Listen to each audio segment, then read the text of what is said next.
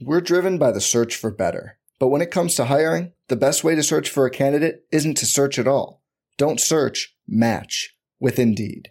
Indeed is your matching and hiring platform with over 350 million global monthly visitors, according to Indeed data, and a matching engine that helps you find quality candidates fast. Leveraging over 140 million qualifications and preferences every day, Indeed's matching engine is constantly learning from your preferences Join more than 3.5 million businesses worldwide that use Indeed to hire great talent fast. And listeners of this show will get a $75 sponsored job credit to get your jobs more visibility at Indeed.com slash BlueWire. Just go to Indeed.com slash BlueWire right now and support our show by saying you heard about Indeed on this podcast.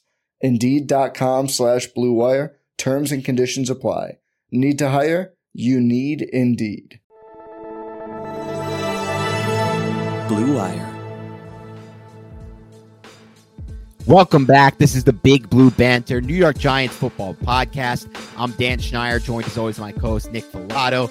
Recording on a late night tonight, Thursday. It feels almost like the regular season time to me, Nick, when we're recording at this hour. This is usually the hour reserved for our reaction podcast, which I think is some of our most fun content. Maybe not our best because it's not as tactical and it's not film based, but we've had some really good fun ones last year week too when i brought my brother on. I remember that one. Both of us drunk in austin angry at that stupid penalty that gave them the field goal oh, i don't even want to think about that game but we're recording at night some of our best content comes at night And tonight was going to be different i mean like i had some fun plans we'll end up doing these nick next week it's the dead week before the season i want to do a giants breakouts podcast that i think is going to be i'm sorry giants bowl predictions podcast and the giants breakouts bus sleepers podcast kind of taken from the fantasy world but just kind of giving our little in-depth takes on this roster. But tonight there's news. There's a lot of freaking news. So we got to get to all that, Nick. So we'll start that in a moment. But first of all, how you doing, my friend?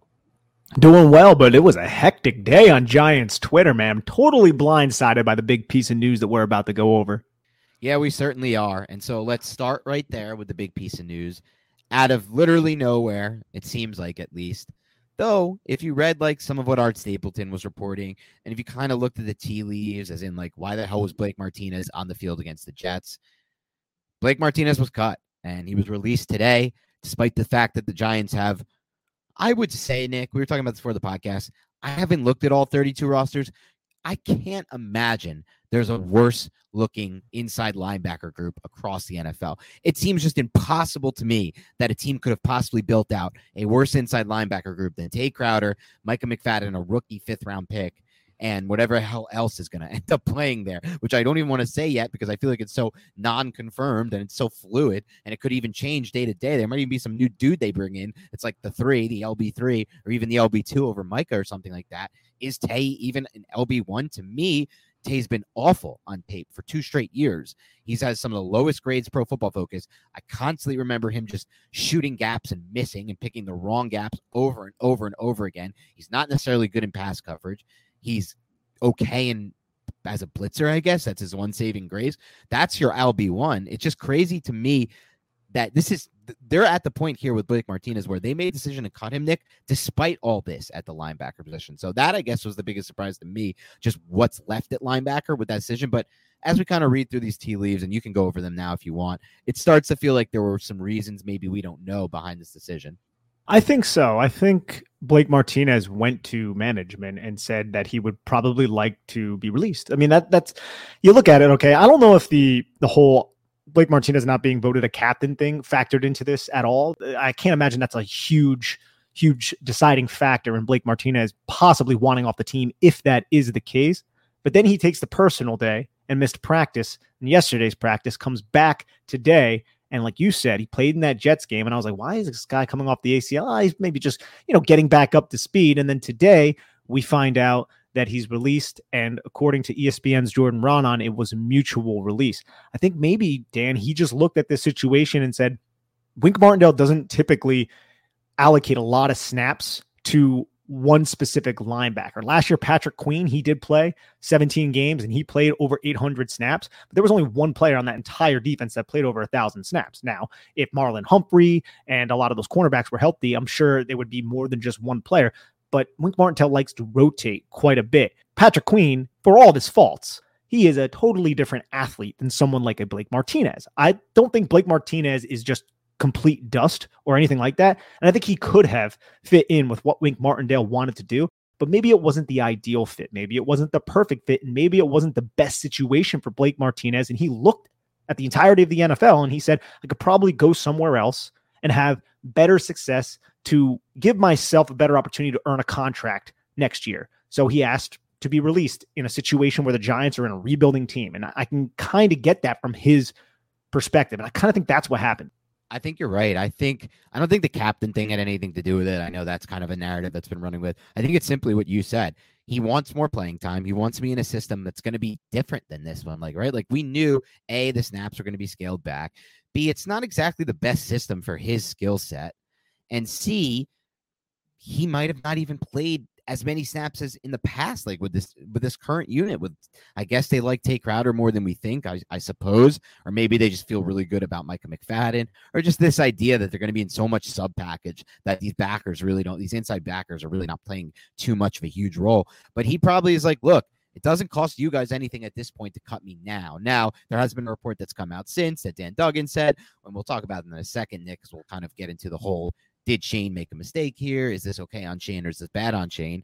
Um, but there's been a report that's come out since from Dan Duggan. Like, look, if the Giants had cut him back in March and they hadn't renegotiated the deal, they would have 2.2 million more in cap space. I'll get to why I don't. That doesn't bother me in a in a little bit, Nick. But as far as from his standpoint, he's like, look, you're not going to cost you much to just cut me now. It doesn't cost you anything really. I think it's like 700k give me a chance to play somewhere, man. I still believe in myself. I believe I'm a really good fit for a system. You know what you always talk about, Nick, by the way, like uh, maybe Quincy Roche was going to get claimed by the Raiders. It would not shock me if he just heads on over to Oakland or to Vegas because I don't love their linebacker corp at all. Their corpse, I just called it, their core at all. So you unbelievable I keep going back to this, but I don't love their linebacker core at all. And it just comes on there and signs with them, maybe, maybe something like that. But I think that's I think you nailed it, man. And as far as the decision from the Giants standpoint goes, I tweeted about this earlier.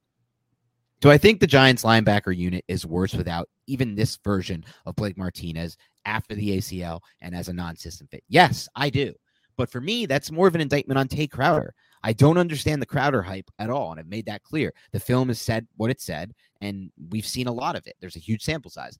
But I can't get mad at Joe Schoen for doing what Dave Gettleman never did and that's commit to the rebuild. Gettleman continued to try to win while rebuilding. He even came to the point where he said it. He said it in constantly in pressers at least twice. He said, I believe there's no reason you shouldn't be able to re- win and rebuild at the same time. Joe Schoen, I don't think he believes in that, man. I really don't. From all the moves he's made, I think he believes in the traditional style of rebuilding, which is we don't really give a crap if we have Blake Martinez or not for this year. We're not really going anywhere this year. Let's get Micah McFadden out there for a lot of snaps and players like Micah McFadden so we can see if there's something for the future. So we can know if we can build with them or we have to go out and get more linebackers, right? Because if you have Blake Martinez sucking up snaps this year with no real future as Joe Schoen, you're thinking at the end of the season, like, I don't really know what Micah McFadden is because I had Blake Martinez out there for a while. And that goes for all of these decisions. James Bradberry, although that was more just because Gettleman screwed him with the cap. I'm sure he would have loved to have a player like him. But across the board with all these veteran types, Logan Ryan is a great example. They wanted McKinney to wear the dot, to, you know, have the dot in his head. They wanted McKinney to be the leader, the captain of this defense, the play caller.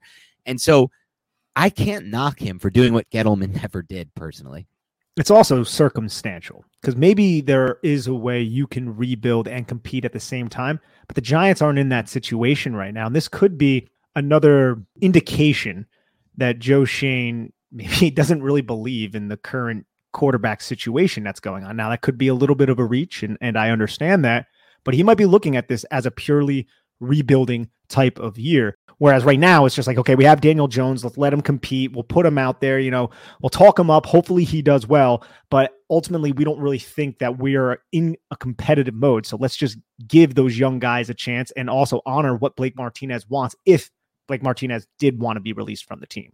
Yeah, I mean, look, that also goes hand in hand with what we were saying before. This version of the rebuild, it's not necessarily what some Giants fans have really kind of suggested is the best route, which is let's do everything we can to see if Daniel Jones can be great. That means give him everything around him, the best possible roster.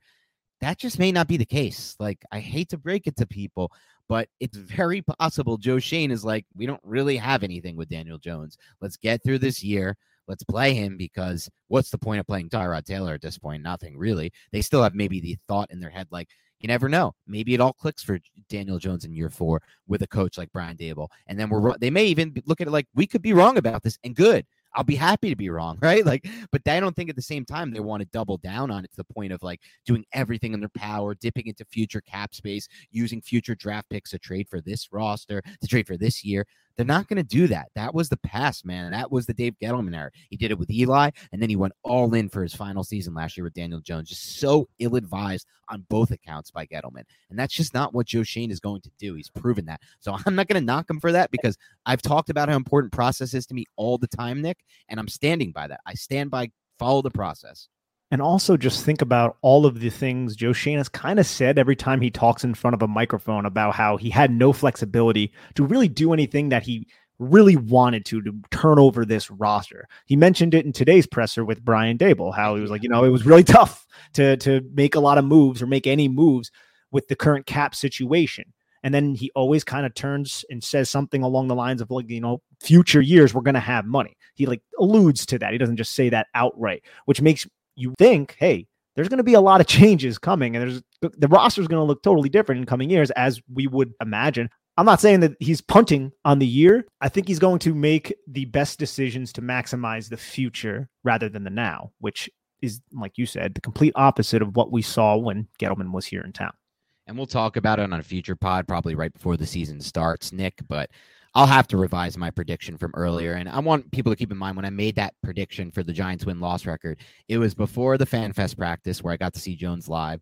It was before Shane Lemieux got hurt. It was before both edges got hurt. It was before I really thought in dip in depth about this inside linebacker corp without Blake Martinez. I kind of just expected him to be this every down backer, the only one I could trust. You obviously know how I feel about Tate Crowder now as the LB one. And it was before I got to see a lot of what I'm now seeing with Aaron Robinson, which is giving me a lot of, you know, second guessing. So we'll see where I land there. The schedule's still super easy. I still think Brian Daboll gives them an edge. I still think Wink Martindale gives them an edge. So we'll see. But there's been a lot of, unfortunately, in my mind at least, bad moving energy. And sadly, just injury. Injuries have been just so bad to the Giants. That's really a big factor. Like even at that time of the of the FanFest practice, Nick, it was like early in the Toney stuff. Like Toney was just like, ah, he'd only miss like a few days of practice, and he misses the whole freaking offseason. I know he says he's going to be ready for Week One now, which we're going to get to later on the pod. But good, that's a great sign.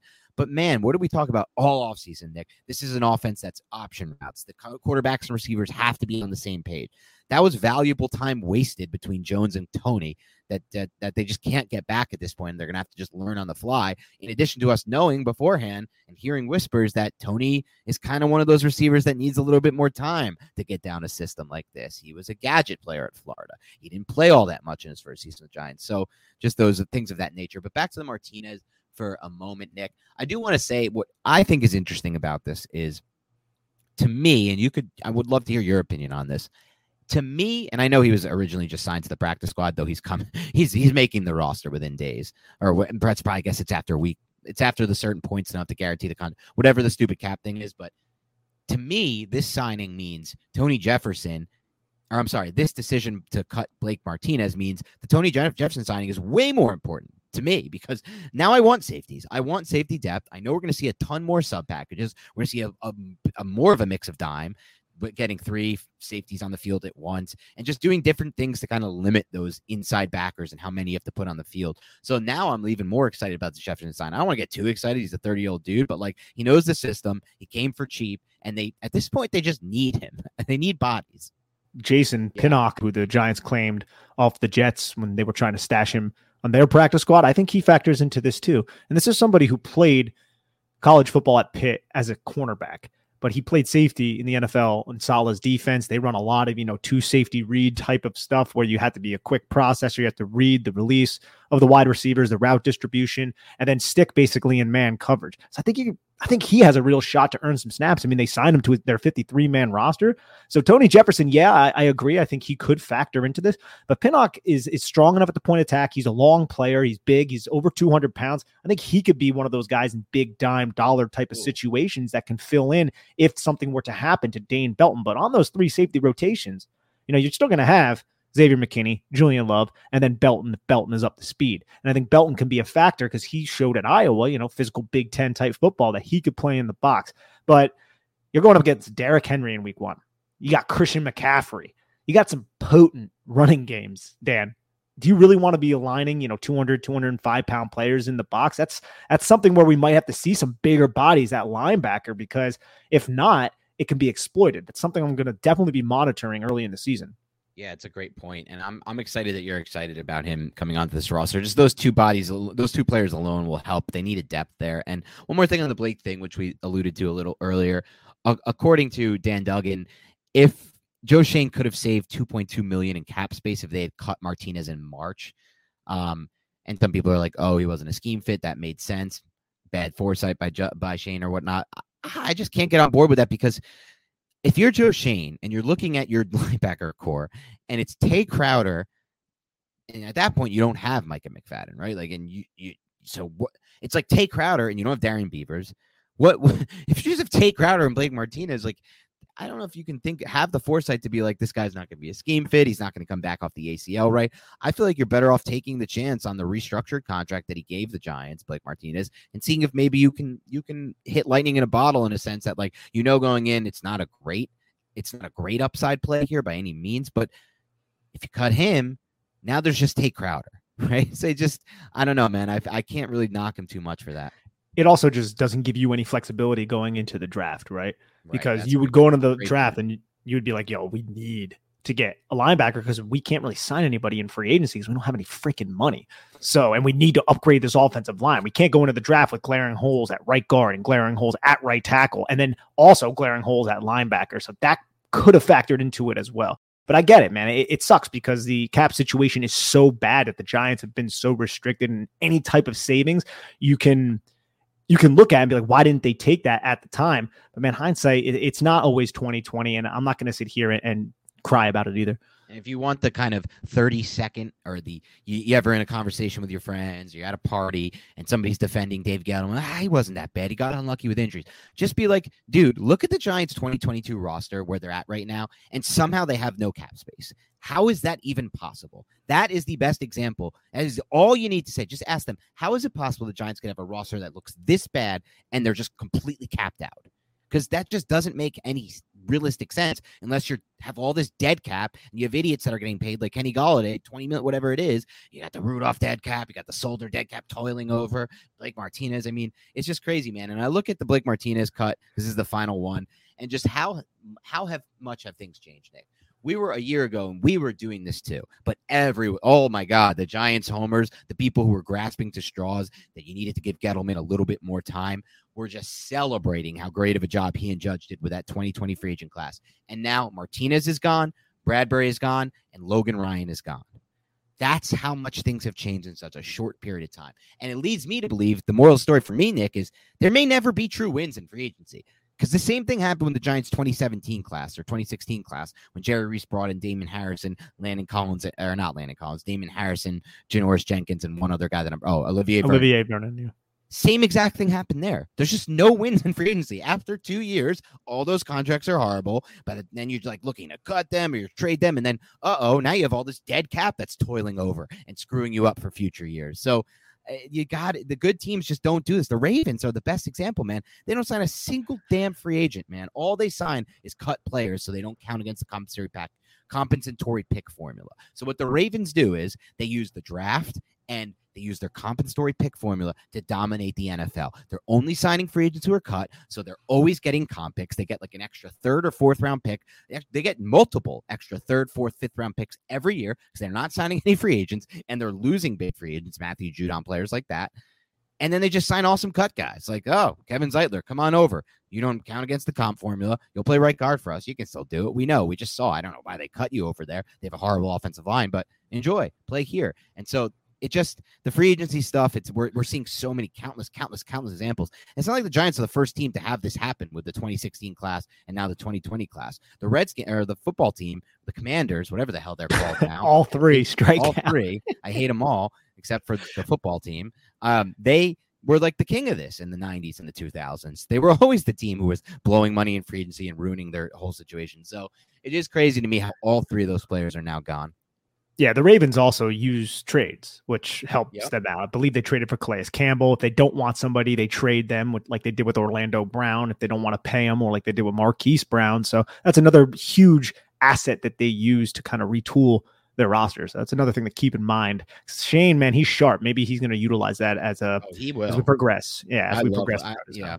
I've lost no confidence in Joe Schoen. No confidence in Joe Schoen. We're driven by the search for better. But when it comes to hiring, the best way to search for a candidate isn't to search at all. Don't search, match with Indeed. Indeed is your matching and hiring platform with over 350 million global monthly visitors, according to Indeed data, and a matching engine that helps you find quality candidates fast. Leveraging over 140 million qualifications and preferences every day, Indeed's matching engine is constantly learning from your preferences. Join more than 3.5 million businesses worldwide that use Indeed to hire great talent fast. And listeners of this show will get a $75 sponsored job credit to get your jobs more visibility at Indeed.com slash BlueWire. Just go to Indeed.com slash BlueWire right now and support our show by saying you heard about Indeed on this podcast. Indeed.com slash BlueWire. Terms and conditions apply. Need to hire? You need Indeed. What's going on, Big Blue Banter listeners? Do you like to place bets and find ways to optimize your betting experience? Well, then oddstrader.com is the place for you.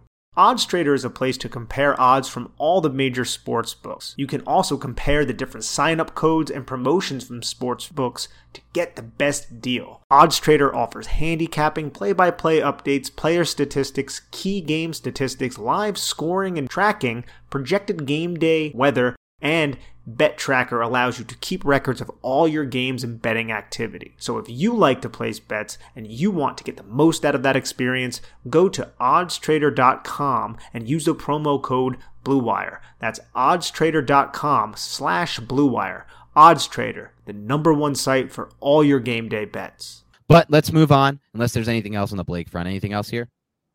No, not really. It's just going to be uh, it might be ugly, but we'll see. We'll see who they add if they add anybody. Jeez, I don't want to see Tae Crowder out there for a million snaps. What I'll say about Tae Crowder, I, I I feel like from the little bit we've seen throughout preseason, he he looks quick, man. I, I feel like he's he's a g- it's sol- I would say above average athlete, not a great athlete, but an above average athlete. It's all in between the ears with Tae Crowder. Yep. And this is a different system, and, and things change, roles change, True. gap assignments they might change, you know, depending on the fronts that are employed by Wink Martindale. May- yeah, he'll get the blitz more. That's something that we've we've kind of praised him for over the years. So maybe Yeah. we'll see a, a more reinvented version of Tae Crowder. I know, like that optimistic outlook, Nick. I really Yeah. do because sometimes systems do unlock. No, but it's true. Sometimes systems do unlock players, and maybe I don't think there's any kind of real ce- high ceiling with Tae Crowder, and I know you don't either. I'm not trying to say you do, but there is a possible ceiling for him, and that ceiling, whatever it may be, might be unlocked with a specific system. That system may be this one. So yes, Maybe it's maybe it's a glass half full with spoiled milk, but we'll see. we'll see. We'll see. All right. Shane Lemieux, Ellerson Smith, Darius Williams all placed on IR. I think that was expected. Anything on that? No, no, that was expected. Let's talk about these new additions because we called. What did we say? Our guess was five, five new waiver wire claims. I, what did they make? They're just signing guys left and right, some to the practice squad.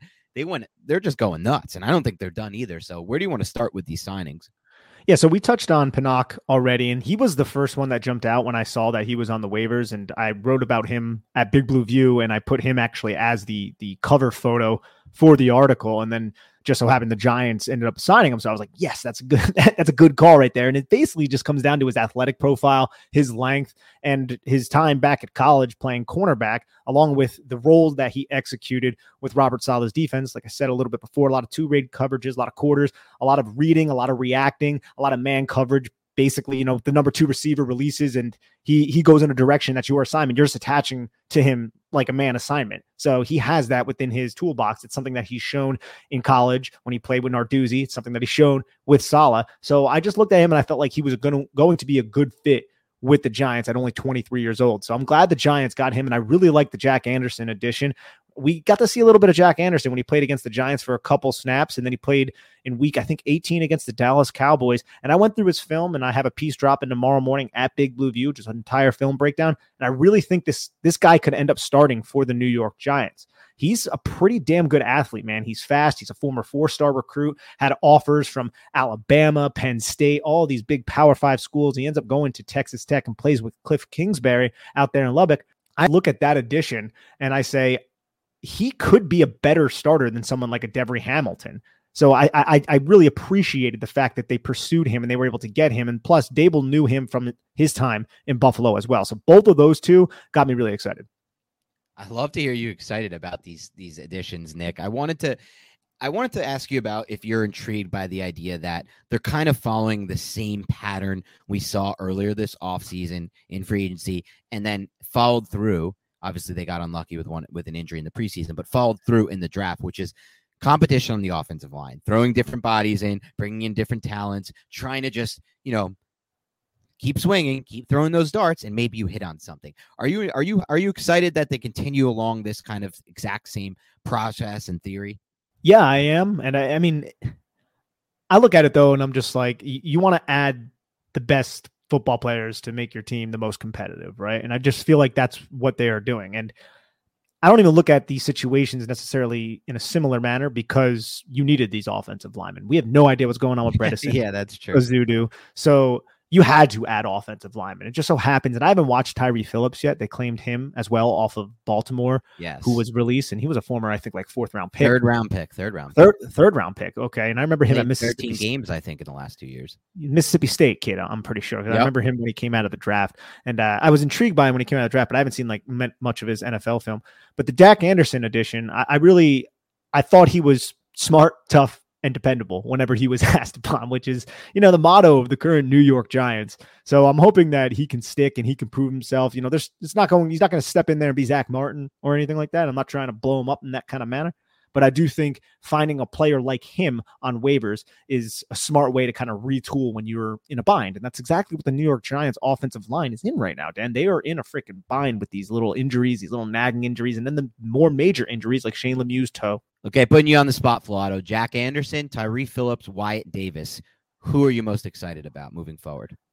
So I'm going to caveat this. I haven't seen Wyatt Davis since his time at Ohio State. You and had I, issues with Wyatt Davis during his time at Ohio State. I remember that. I thought he was, I thought he was okay. I just, I didn't think he was as good as everybody else did. And you nailed it because he was ready cut. like, come on, you nailed this. Yeah, one. but but I, I, still thought like he could be an NFL player, and maybe he can. I, I just don't know what happened at Minnesota. I know a lot of my buddies who cover Minnesota, they didn't speak too highly or too fondly of Wyatt Davis and, and his time there. So we'll have to wait and see. But the only one I've gotten my eyes on and evaluated so far has been Jack Anderson. And I and I would say yes, for a waiver wire claim, I'm definitely excited about that addition. We'll see. I'm gonna watch Tyree Phillips maybe even tonight after this podcast. And I'll say this about all of these claims. Sure, maybe I blew it up a little bit too much a few minutes ago saying, oh, it's so exciting. They're adding all this depth and competition. But let's just talk about it from a process standpoint for a second. Last year, the Giants were in a very similar predicament at the left guard position and in some ways at the center position, but let's just say at the left guard position for now. What did they do? They panicked and they traded BJ Hill and a draft pick for a player who is now out of the NFL. That was what the Gettleman boys did. Now, what the Schoen boys did is they add, they look at waivers, they find something intriguing like Jack Anderson, and they say, look, you know, it didn't work out for Wyatt Davis, but he's a former third round pick. Oh, Tyree Phillips. Oh, he's a former third round pick who has actually started in the NFL, coming from the best program in the NFL with the most depth in the NFL roster wise, the Ravens. So it's just such a different process. And this one is just so much better because you're not giving up anything. You're not trading a pick. You're not trading a player like BJ Hill. You're just signing these guys off the waivers full free and you're seeing if something happens. You're throwing those darts. You're getting free spaces, free darts. So to me, that was what that's probably my biggest takeaway. And Jack Anderson also, Daboll has mentioned this. He's played all three of the interior offensive line position throughout his time in playing football. He played a lot of right guard at Texas Tech, and then last year for Philly, he played left guard and center. So he has center experience, which I feel like is something maybe we don't talk about enough. Like this team doesn't have a true center. Like Jon Feliciano is a guard he played center. You know, so that's that's that's a problem. Nick Gates, we have no idea if he's going to come back this season. Matt Peart, we'd imagine he'd come back eventually, but that's a tackle situation, and I feel you know okay about him being a swing tackle. But this offensive line, we're very excited about it, Dan. Rightfully so, because last year was tragically bad. But it's still not great. It's still not a great situation right now oh, we could be totally screwed. If this left guard gets situation gets worse and the center's no good, we could be screwed. But I don't want to get there because I'm so excited about Neal and I'm so excited about just the stability of a Glowinski type and then another step from Thomas that I'm not there yet. I'm still optimistic there. But I will say this, Nick, I am excited for the day, the time and day when it comes where we do draft a really interesting center. To me, in this last class, the only value play, and I thought he was a great value, and so did you, was Luke Fortner out of Kentucky, who we both freaking loved. And he went a little earlier than we expected because that's just happening now with centers. The same thing happened with the dude from the Broncos the year before, who we love, Creed Humphrey, or not the Broncos, the Chiefs, Creed Humphrey, who was from Oklahoma. He went a little earlier than people were projecting too. People were starting to be like, you know what? Pivot's important. I'll pay a little bit of a higher price. And I want the Giants to get to that point. I didn't love any of the values except for Fortner. But you know what? Fortner's already apparently looking great in Jags camp. So we'll, we'll see if that carries over. But yeah. I am excited to finally get some kind of stability at the pivot and a young upside play. If someone like Cam Jurgens went probably a little bit before than a lot of yes. people imagine, but he's someone who could really work out, especially in Philadelphia. I trust Nick Sirianni and that coaching staff to find ways to utilize him similarly to what how they utilize Jason Kelce. In terms of Humphrey, I thought he should have went higher. He, he was felt to I think like mid second round. I thought he should have been a first round pick, man. I, he was one of my favorite players coming out that year. I agree, and I, and I feel like you're probably right about that. But it just I meant more so typical traditional NFL letting centers fall in the draft, that type of thing. I'm not so sure if uh, the if those days are still around. I think you might be right; those days may just be over. If there's that one or two really ideal centers, they're going high. I mean, we saw it this year with Linderbaum. Some people thought he should have went higher. I, I personally wasn't one of them, but Fortner, great value at the pick he went. And, you know, there will be guys like this in next year's class. The Giants don't have a million picks, but I'll be definitely interested in them getting a center. Anything else in the new additions, or do you want to talk about some other notes before we wrap up? So I think we should probably go over the names that we haven't mentioned yet. Yep. So the Giants, they if you want to talk about just adding bodies to a position group, I would Corner. say it's the cornerback. Yeah. yeah. They're like, they're like, fuck it, we got nothing. excuse my language. We just need to keep throwing bodies. Exactly. So they added Justin Layne, who I remember evaluating coming out of Michigan State, and he was a third round pick back in 20. Him, yeah. Yeah, yeah, third round pick back in 2019. He's still only 24 years old, and he's a long player. Six foot two, 192 pounds. I haven't really evaluated his film. I saw a couple clips here and there of him making solid plays, through the catch point, things like that, making nice tackles in space. But I don't really know too much about him, so I'll probably move on to Nick McCloud, six foot one, 192 pounds. He's a former Golden Domer who was with Buffalo last year as an undrafted free agent. So these guys are all going to battle for snaps, and that's like the interesting thing that I'm looking at because you look at this cornerback room. Darius Williams goes to IR. You have Aaron Robinson and Adoree Jackson, and I think Aaron Robinson is going to be given the opportunity to lose the job. I think he'll be given on an entire game, basically, unless he's just getting absolutely torched and cooked out there. And then you could maybe go with a Justin Layne or a McCloud or something like Ugh, that. Gross. Yeah, exactly. It's not a great situation. they they also added Henry Mondeaux to the to the practice squad, who's a defensive lineman, 26 years old, six foot five, 280 pounds. And then Charles Wiley, who's like an edge rusher coming out of UTSA. I, I remembered his name. He's a rookie, but I, I don't really, I don't, I don't, think I did an evaluation on him. The fact that it's not, I'm not recalling it. It's probably accurate that I did not. Then obviously Wyatt Davis, who we brought out, was also signed to the practice squad. And there's upside there, right? He's mean. He'll finish. He can run block, but I remembered he had a lot of technical issues in terms of hand usage, leverage, and things like that back in college. And maybe that hasn't been corrected because he couldn't stick with the Vikings. So that was what I believe are all the all the uh, guys that the Giants claimed off waivers. They stashed some of them on their practice squad, or they just signed after they were released. And I mean, that's a that's a decent amount of new faces from training camp. So we'll we'll see how it all kind of meshes together. I think the first couple weeks of the season is going to be fun to to watch as the Giants try to plug and play and, and figure out what the heck they're doing with their personnel. And just one more note, Nick, on this idea of like bringing in all these new faces from training camp. It's a very different approach than the Joe Judge and even before Judge, all of the Gettleman era, where they're like, you know, we want to keep all these back end guys. We believe in their special teams value, yada yada. Now it's it almost feels like Schoen's prioritizing throwing a lot of darts, trying to get new faces and new talent in, and seeing if anything sticks for the future, looking long term approaching this season like what it should be in, in a lot of people's minds a rebuild year for what's left of this roster. So that intrigues me. You know what I speculate sometimes?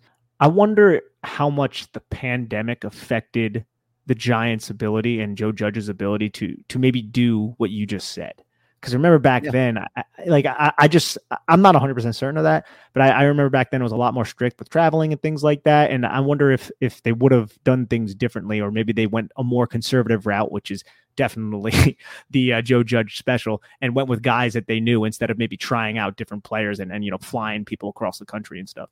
Yeah, it's definitely an interesting point. Um, and something to think about from that standpoint. I, I will say this as far as Justin Layne goes.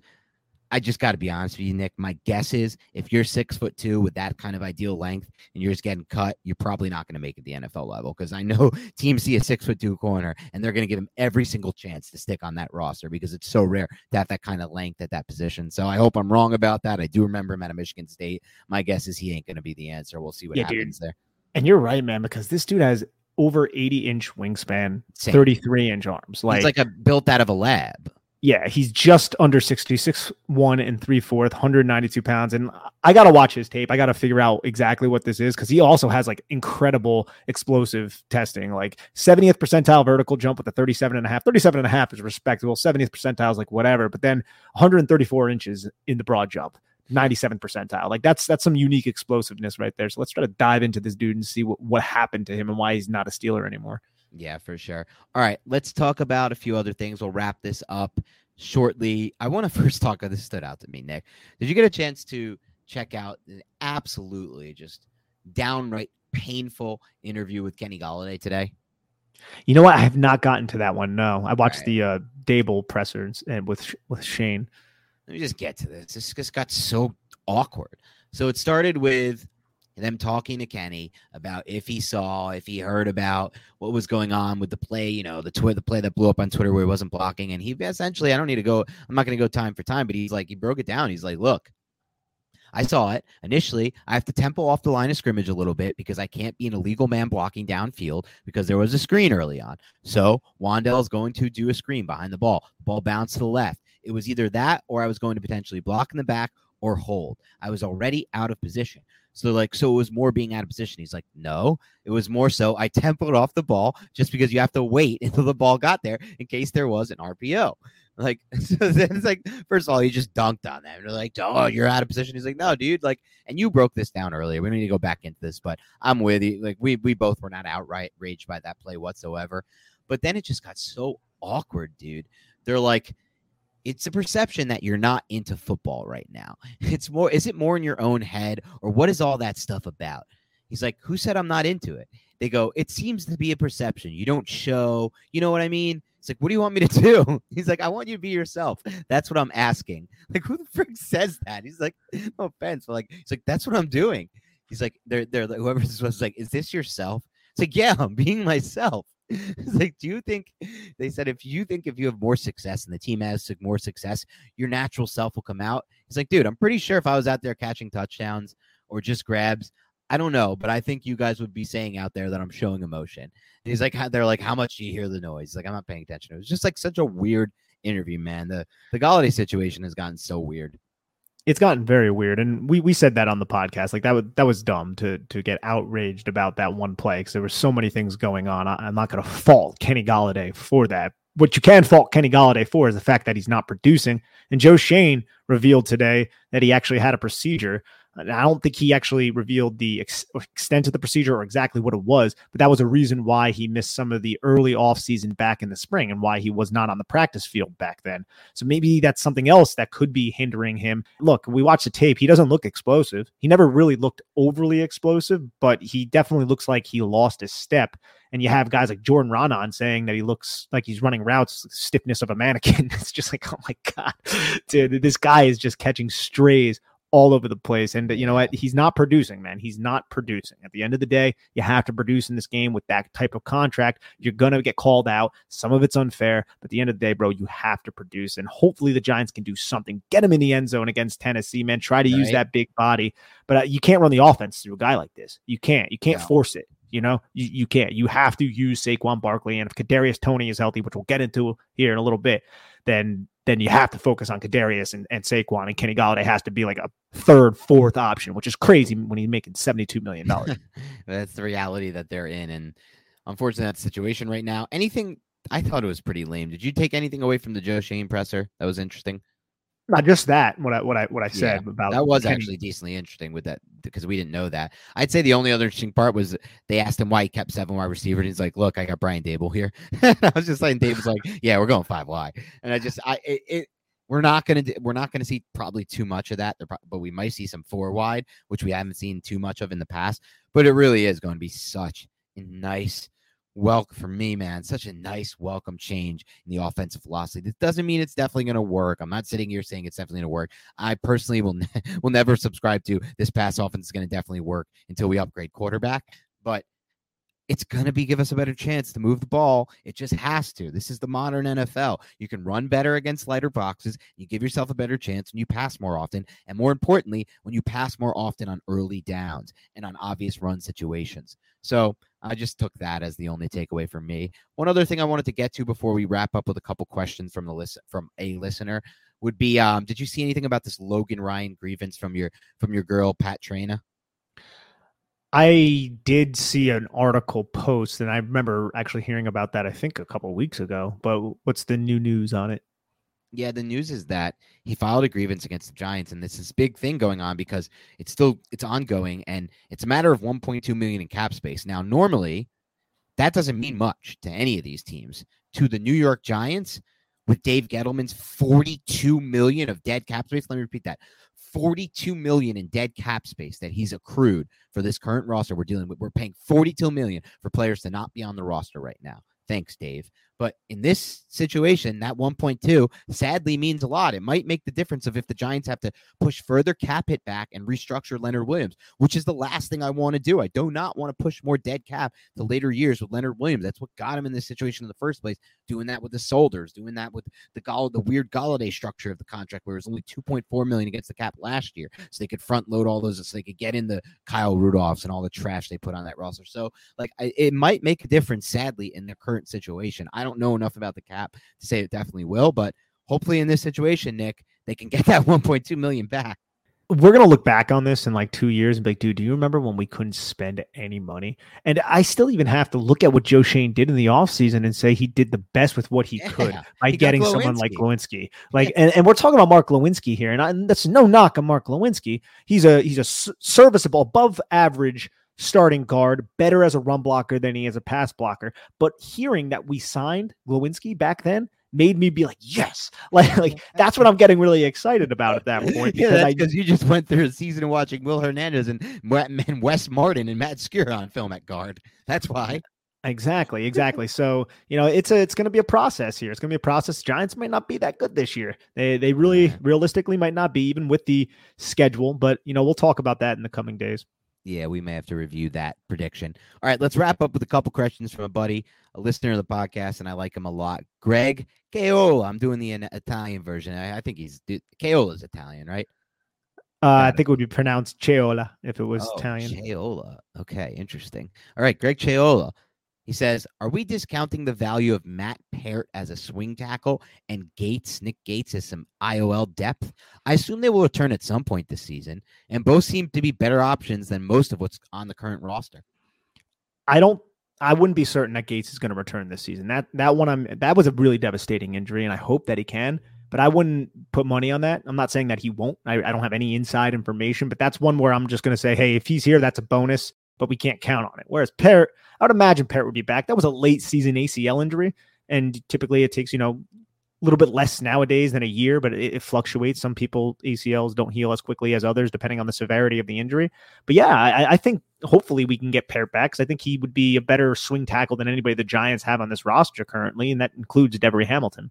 Yeah, I think Nick nailed this one. I I want Gates to come back, but that injury was so devastating. It might not be the case. I know Alex Smith came back from a uh, similar injury for one year with the with the football team, but I'm just never going to call them Commanders. I don't care. It's so stupid. Such a stupid name. They should have been the Hogs. There's just so many better names. But anyway, The um, Hogs. there, no, there wasn't a Hogs. There was a, a good one that was like the Hogs that somebody predicted as like a name like a Hog. Whatever.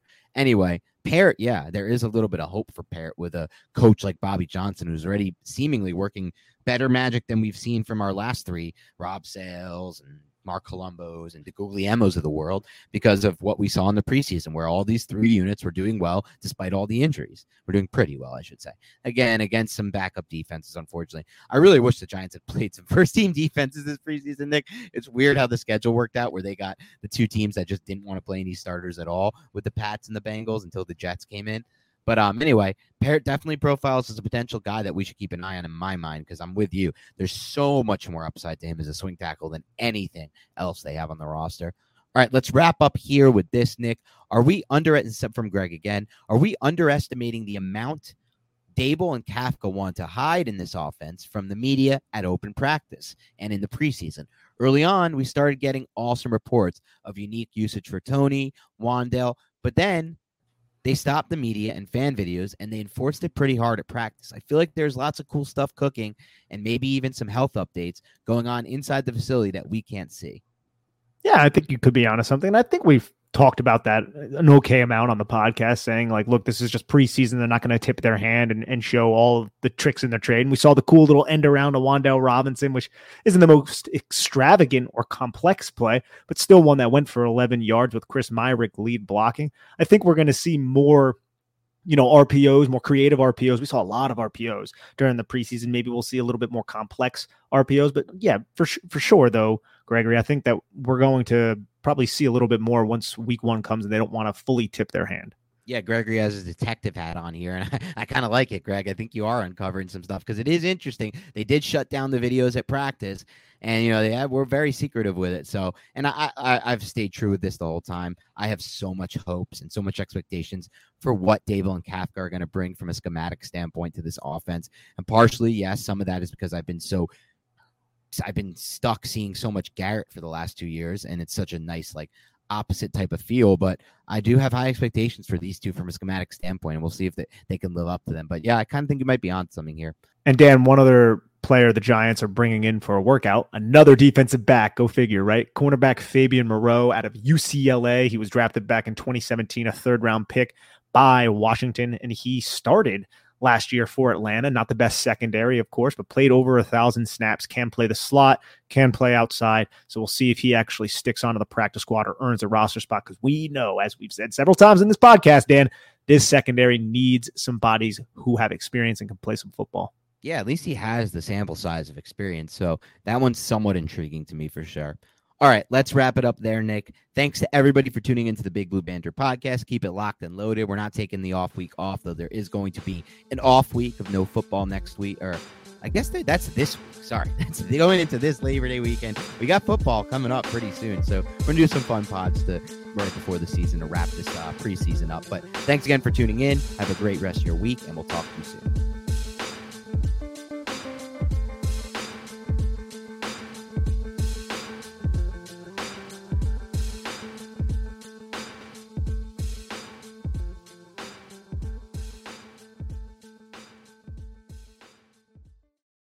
Without the ones like you, who work tirelessly to keep things running, everything would suddenly stop. Hospitals, factories, schools, and power plants, they all depend on you. No matter the weather, emergency, or time of day, you're the ones who get it done. At Grainger, we're here for you with professional grade industrial supplies. Count on real time product availability and fast delivery. Call clickgrainger.com or just stop by. Grainger for the ones who get it done.